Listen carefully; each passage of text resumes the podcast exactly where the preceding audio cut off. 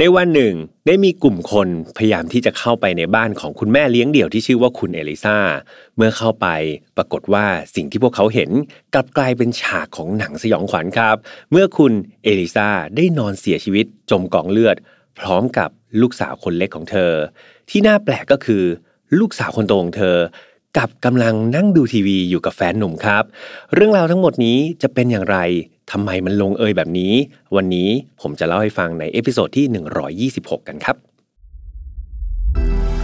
พบกับเรื่องราวที่คุณอาจจะหาไม่เจอ แต่เราเจอใน f i n a l f a r Podcast b o t to you by ใหม่ skincare จากศรีจันทร์ Skin Moisture Burst Series ตุนน้ำลึก ล็อกผิวฉ่ำนาน 72 ชั่วโมง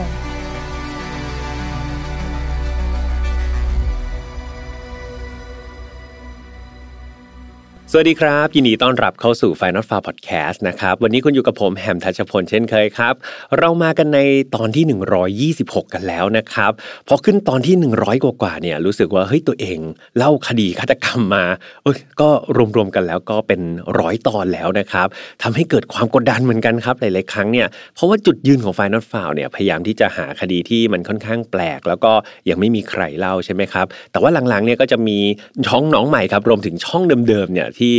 ยังเล่าในลักษณะของคดีฆาตกรรม ก็อาจจะมีไปซ้ำกับคนอื่นบ้าง ไปเหมือนกับคนอื่นบ้าง ยังไงต้องกราบขออภัยด้วยนะครับ ประกอบกับการหาข้อมูลของพี่แฮมเนี่ยก็จะเป็นการหาล่วงหน้ามาอัดเนี่ยบางทีอัดล่วงหน้าเป็นเดือนเลยนะครับ อาจจะมีการผิดพลาดประการใดก็กราบขออภัยทุกคนด้วย อย่างไรก็ตามครับพี่แฮมยังคงยึดหลักนะครับของไฟน์นอตฟาวเพื่อทุกคนเพื่อคนฟังแล้วก็คนดูเหมือนเดิมครับว่าไฟน์นอตฟาวเนี่ยเราอยากจะหาคดีที่มันแปลกเนาะแต่นอกจากแปลกแล้วเนี่ยมันต้องได้ประโยชน์ด้วยนะครับอย่างคดีในวันนี้ก็จะเป็นอีกหนึ่งคดีที่พี่ยมเชื่อว่ามันได้ประโยชน์แล้วก็ได้ข้อคิดมาก ๆ โดยเฉพาะใครนะครับที่มีครอบครัวอยู่เนี่ยเรื่องนี้สำคัญมากๆ แล้วก็ความสัมพันธ์ของครอบครัวเนี่ยมันจะเห็นเลยว่าเฮ้ยมันสำคัญจริงๆนะต่อชีวิตของคนคนหนึ่งแล้วชีวิตของคนคนนั้นครับมันได้มี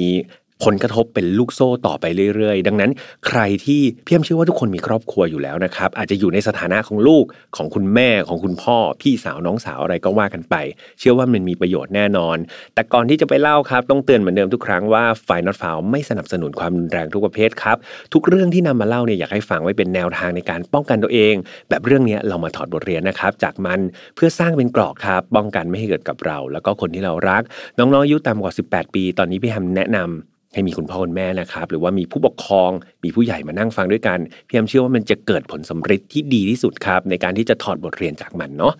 ถ้าเกิดพร้อมกันแล้วนะครับ มาฟัง episode ที่ 126 กันเลยดีกว่า เรื่องราวนี้ครับเกิดขึ้นในวันที่ 14 เมษายนปี 2016 ครับ ที่เมืองที่ชื่อว่าสปอลดิงนะครับ ซึ่งตั้งอยู่ที่บริเวณแม่น้ำเวลแลนด์ในเขตเซาท์ฮอลแลนด์เมืองริงคอนเชียประเทศอังกฤษนะครับ ในวันนั้นได้มีกลุ่มคนกลุ่มหนึ่ง ซึ่งกลุ่มนี้เป็นญาตินะครับ แล้วก็เป็นเพื่อนของคุณแม่เลี้ยงเดี่ยวคนหนึ่งที่ชื่อว่าคุณเอลิซาเบธครับ คนกลุ่มนี้ได้เดินไปที่หน้าประตูบ้านของคุณเอลิซาเนาะแล้วก็เคาะประตู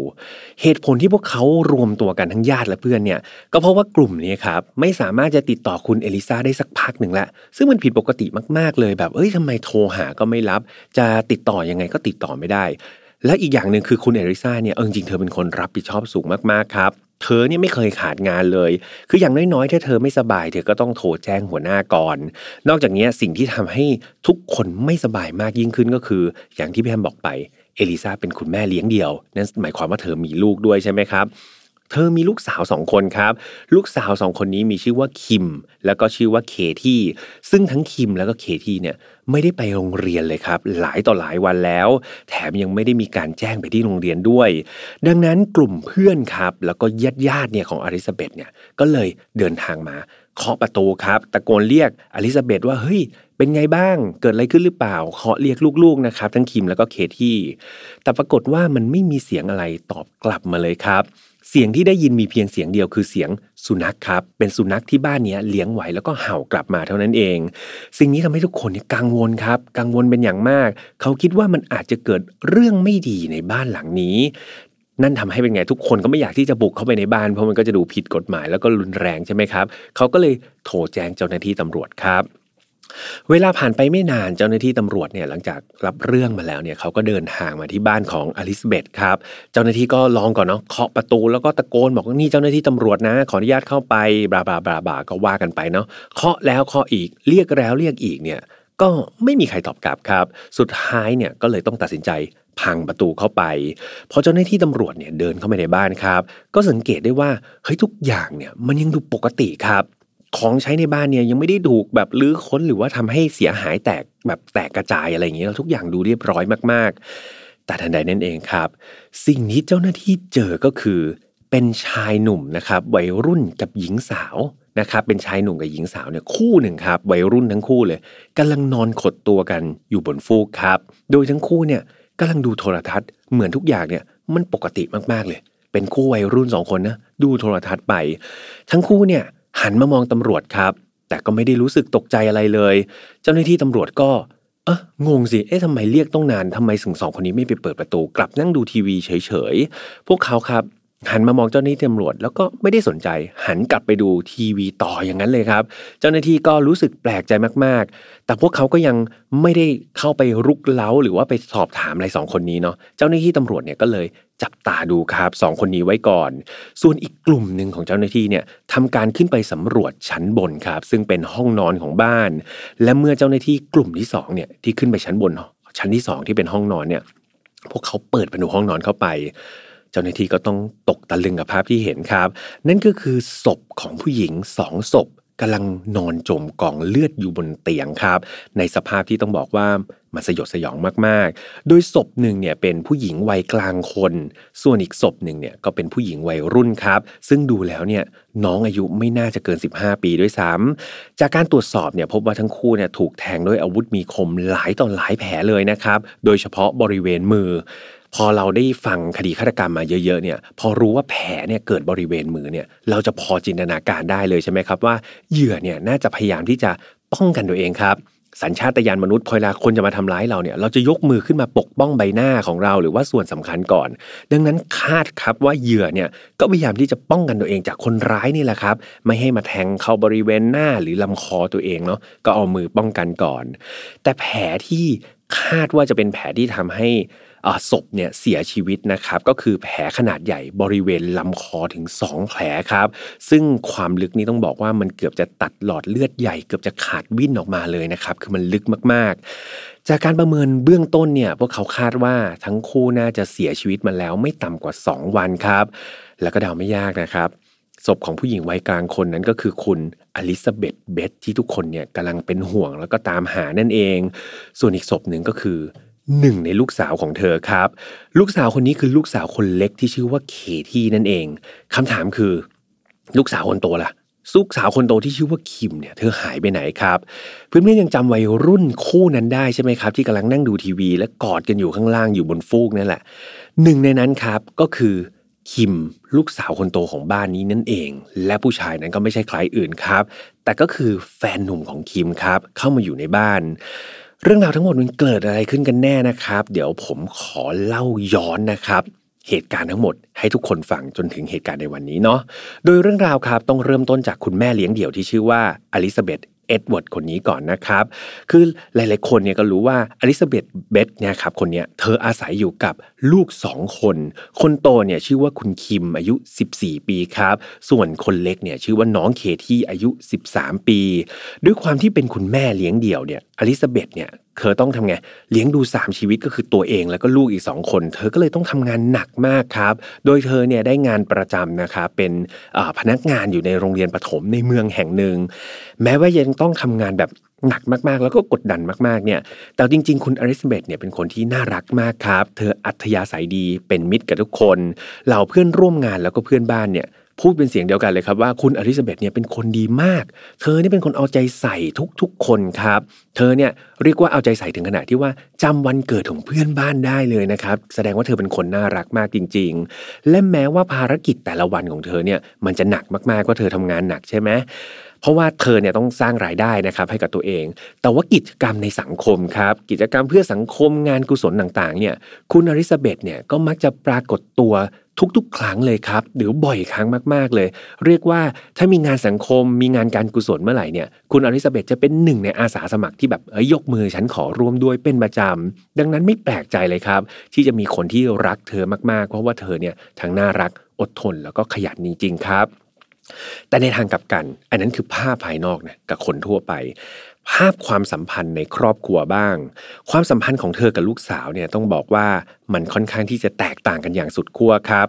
เริ่มจากความสัมพันธ์ระหว่างอลิซาเบธกับลูกสาวคนเล็กก่อนนะ ลูกสาวคนเล็กที่ชื่อว่าเคที่เนี่ยสองคนนี้คือเรียกว่าสีกันมากๆครับ พวกเขาเนี่ยเหมือนเป็นทั้งแม่ลูกแล้วก็เป็นเพื่อนสนิทในเวลาเดียวกันเลยนะ พอเวลาที่อลิซาเบธทำงานมาเหนื่อยเนี่ย เคที่จะคอยดูแลคุณแม่ครับ อยู่ข้างๆ ให้กำลังใจเธอ นั่นทำให้คุณอลิซาเบธเนี่ยรู้สึกว่าโอ้โหรักเคที่มากๆ แล้วก็ทั้งสองคนเนี่ยตัวติดกันตลอดครับ ไปไหนไปด้วยกันตลอดซึ่งมันจะแตกต่างจากความสัมพันธ์ของลูกสาวคนโตอย่างคิมแบบคนละขั้วเลยครับฟ้ากับเหวเลยครับ คือทั้งคู่เนี่ยไม่ลงรอยกันเลย เจอกันที่ทีไรนี่แบบโหพอพูดกันได้นิดนึง ทะเลาะกันตลอดครับ ประกอบกับบุคลิกภาพของคิมเนี่ยต้องบอกว่าไม่ได้ซอฟต์ๆเหมือนเคที่นะคิมคนนี้เป็นลูกสาวคนโตจะออกแก่นๆนนะครับ จะดูแก่นแก้ว ดูแข็งกระด้าง แล้วก็ดูดื้อรั้นพอสมควร นั่นยิ่งทำให้โห เป็นไง ทั้งคู่คุยกันทีไรเนี่ยก็แบบเหมือนน้ำมันกับไฟแล้วครับ แบบโหลุกชนแบบเดือดดานกันทุกที จุดนี้เรียกว่า เป็นจุดที่ทำให้ความสัมพันธ์ของทั้งคู่เนี่ยแย่กันมาเรื่อยๆ แต่ว่าจุดที่เป็นจุดแตกหักครับระหว่างคุณคิมที่เป็นลูกสาวคนโตกับคุณแม่อลิซาเบธเนี่ยก็คือตอนนั้นเนี่ยคิมอายุได้6ขวบ ตอนนั้นคิมถูกอลิซาเบธเนี่ยตบหน้าครับ คือเมื่อก่อนทะเลาะกันก็ทะเลาะกันภาษาแม่ลูกเนาะแต่ว่าจะมาลงไม้ลงมือจริงๆเนี่ยตอนหกขวบอลิซาเบธทนไม่ไหวครับ รู้สึกคิมนี่กวนเหมือนเหลือเกินตบหน้าลูกเขาให้เลยทำให้ตอนนั้นครับเรื่องมันแบบบานปลายเนาะมีคนรู้เรื่องนี้ทำให้คิมเนี่ยต้องถูกแยกออกมาจากบ้านครับ เพราะว่ากลัวว่าคุณอลิซาเบธจะไปทำร้ายคิมอีกคิมก็เลยถูกแยกไปอยู่ ภายใต้ความดูแลของญาติคนอื่นครับเป็นเวลา 6 เดือน เพื่อให้ทั้งแม่ลูกเนี่ยเหมือนสงบจิตสงบใจก่อนนะไม่งั้นแบบอยู่ต่อไปทะเลาะกันเดี๋ยว มันจะมากกว่าการตบหน้าครับ และนับตั้งแต่การที่คิมเนี่ยถูกดึงตัวไปอยู่ภายใต้การปกครองของญาติคนอื่นเนี่ยเวลา 6 เดือนนั้นน่ะมันทำให้ความสัมพันธ์ของคิมแล้วก็อลิซาเบธมันแย่ลงครับ แล้วก็ดูท่าทางจะไม่มีวันที่จะกลับมาดีกันได้ คิมเนี่ยมีความเครียดครับ เธอเนี่ยเป็นเด็กเนาะแต่ว่าเธอก็เครียดแล้วก็กดดัน แล้วก็ไม่มีความสุขเลย มันแย่ถึงขนาดที่เธอเนี่ยเริ่มที่จะทำร้ายตัวเองครับ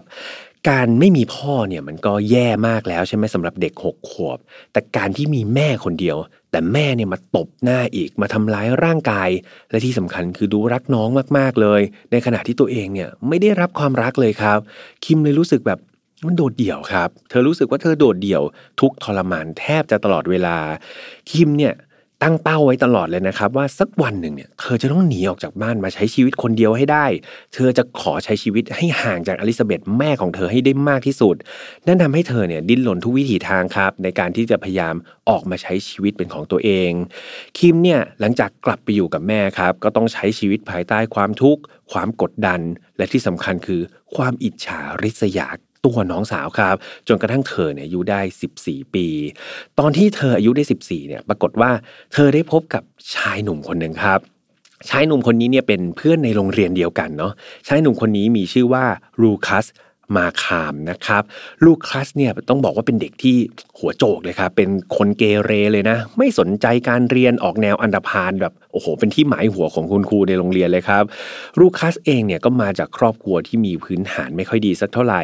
ฐานะเนี่ยค่อนข้างที่จะยากจนนะครับ ตัวลูคัสเองเนี่ยเขาเสียคุณแม่ไป คือตรงข้ามกับคิมนะคิมไม่มีพ่อ แต่ว่าลูคัสเนี่ยไม่มีแม่ครับ ตอนอายุสี่ขวบเนี่ยคุณแม่เขาเสียชีวิตไปจากโรคมะเร็งเม็ดเลือดขาว หลังจากที่คุณแม่จากไปเนี่ยลูคัสต้องอยู่กับพ่อ แต่พ่อเนี่ยก็กลายเป็นพ่อที่ค่อนข้างที่จะติดเหล้าครับ วันๆกินแต่เหล้าไม่ได้ให้ความรักความสนใจกับตัวของลูคัสเลย นั่นทำให้ลูคัสเนี่ยเขารู้สึกโดดเดี่ยวมาตลอดครับแล้วก็ไม่เคยได้ความรักความอบอุ่นเลย ในภายหลังเนี่ยหลังจากที่อยู่กับคุณพ่อแล้วดูไม่ work เนาะพ่อกินแต่เหล้าเนี่ย ป้าของลูคัสครับ ก็รับตัวลูคัสไปเลี้ยงดูแทน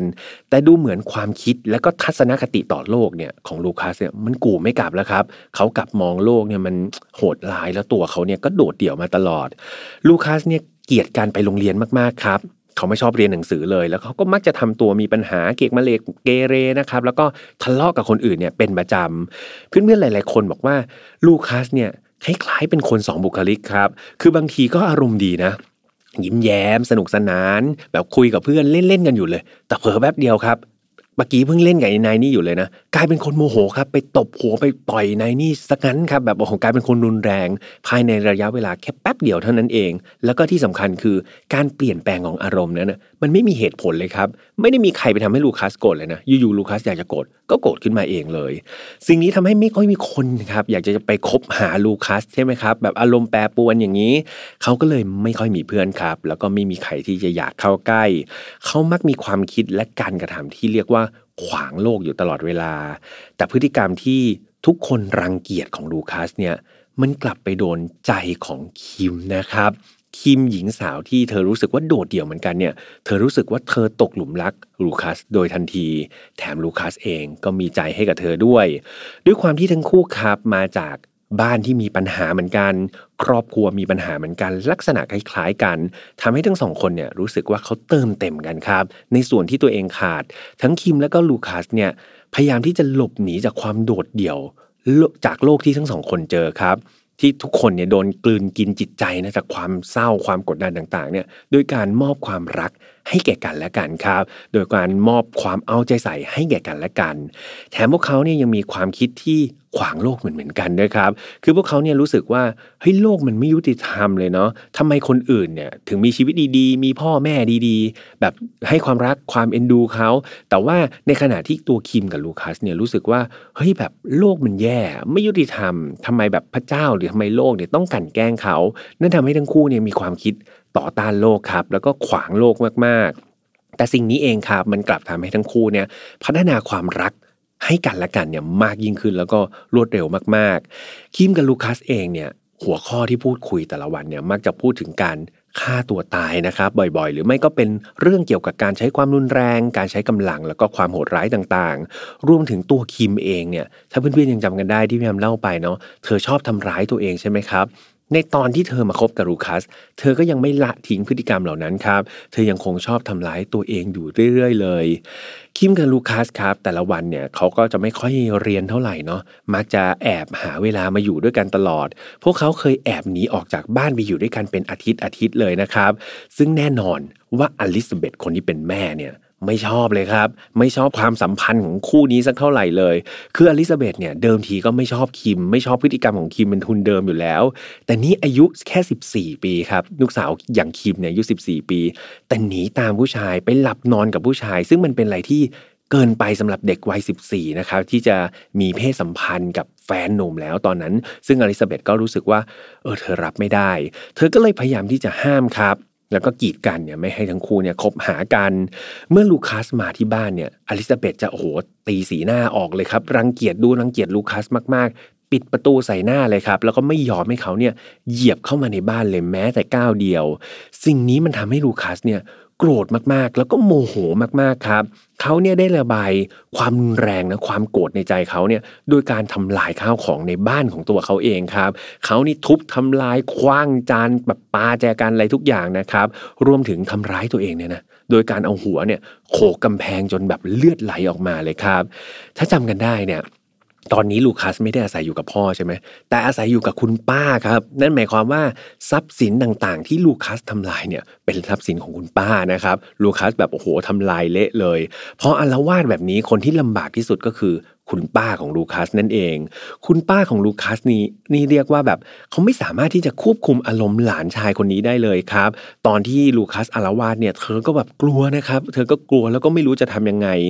คุณป้านี่เคยกลัวถึงขนาดโทรแจ้งเจ้าหน้าที่ตำรวจเนี่ยมาจับหลานตัวเองเลยนะครับ แต่ว่าหลาย ๆ ครั้งครับตำรวจก็ เหมือนมองครับว่าเฮ้ยนี่มันเคสปกติ ระหว่างแบบคุณป้ากับหลานคนนึง ซึ่งแบบเหมือนไม่สามารถที่จะควบคุมกันได้ตำรวจก็เลยไม่ได้หยิบยื่นมือเข้ามาช่วยเหลือครับ แล้วก็พยายามที่จะไกล่เกลี่ยให้ทั้งคู่เข้าใจกันเท่านั้นเอง แล้วตำรวจก็กลับไปครับ เหตุการณ์มันก็เป็นอย่างนี้ไปเรื่อยๆครับ ตลอดระยะเวลาเนี่ยทั้งลูคัสแล้วก็คิมก็ยังแบบคบหากันครับ แอบไปไหนด้วยกันตลอด อยู่เรื่อยๆนะแม้ว่าคุณแม่ของคิมเนี่ยจะห้ามแล้วก็ป้าลูคัสก็ต้องทนพฤติกรรมรุนแรง เหตุการณ์มันดำเนินไปจนกระทั่งเดือนมีนาคมปี 2016 ครับ ตอนนั้นครับลูคัสได้ไปก่อเหตุรุนแรงที่โรงเรียนของเขาเองครับ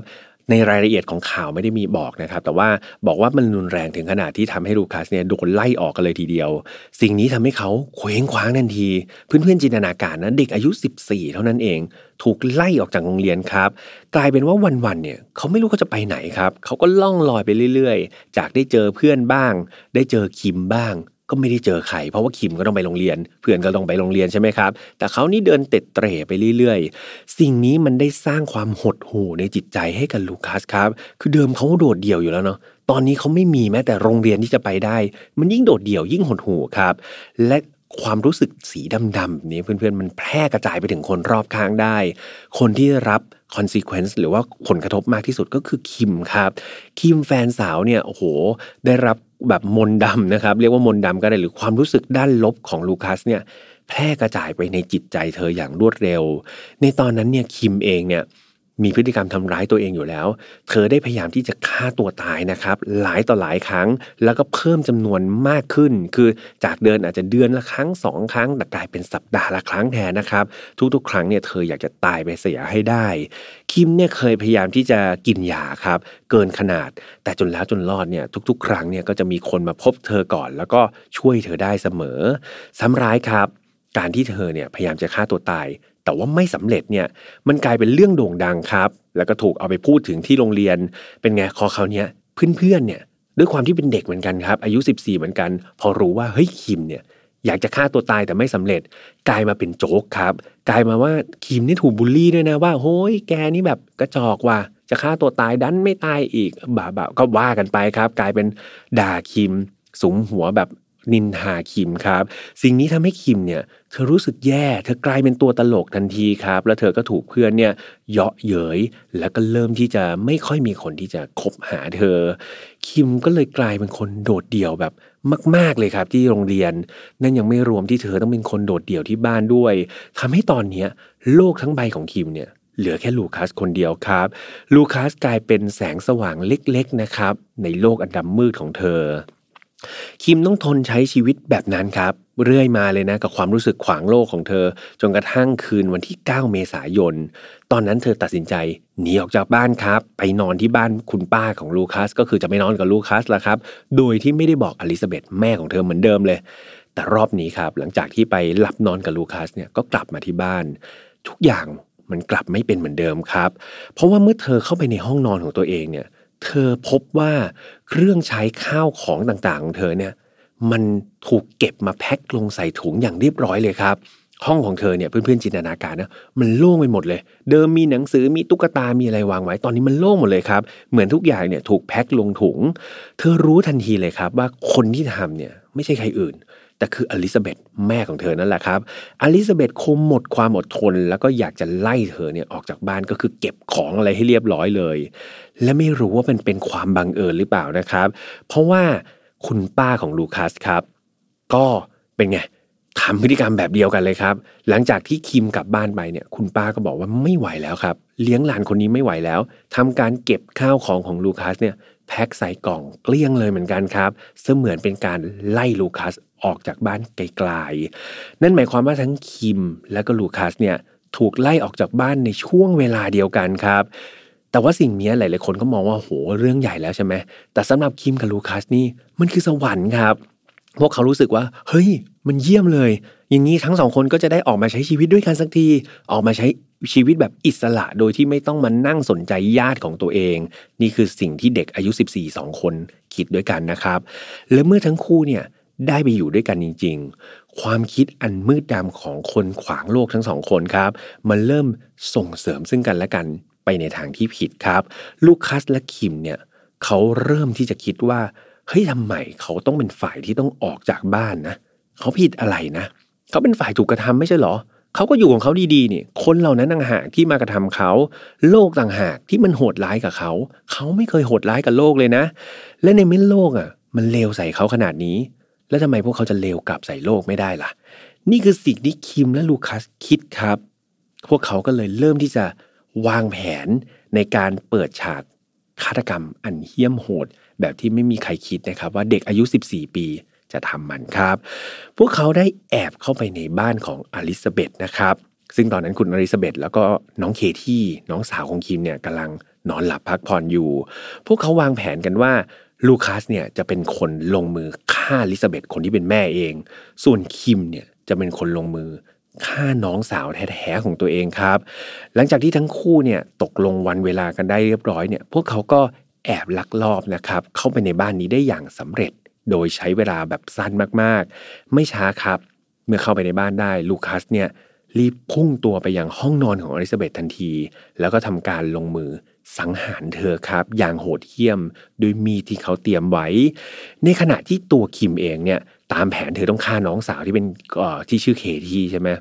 แล้วปรากฏว่าพอเอาเข้าจริงเนี่ย เธอฆ่าน้องไม่ลงครับ ไม่รู้ว่าอะไรที่ทำให้เธอแบบรู้สึกสับสนนะแต่เธอเนี่ยทำมันไม่ได้ครับ สุดท้ายเนี่ยลูคัสเนี่ยหลังจากที่สังหารอลิซาเบธไปแล้ว เห็นคิมนี่ไม่ยอมฆ่าเคที่สักที เขาก็เลยพุ่งเข้าไปครับ เอาหมอนปิดหน้าเคที่ แล้วก็ใช้มีดปักก็ลงไปในหมอนนะครับ ปักจำปักปักปักปักลงไปอย่างนี้ไม่ยั้งเลยครับ นั่นทำให้เคที่เสียชีวิตนะครับ เป็นรายต่อไป หลังจากที่แน่ใจแล้วครับว่าทางอลิซาเบธแล้วก็เคที่เนี่ยเสียชีวิต ทั้งคู่ก็ไปอาบน้ำด้วยกันนะครับเพื่อชำระล้างคราบเลือดต่างๆ ก่อนที่จะลากฟูกครับ จากชั้นสองเนี่ยลงไปชั้นล่าง แล้วก็นอนกอดกัน พวกเขาครับมีการสั่งไอศครีมมานั่งทานด้วยกัน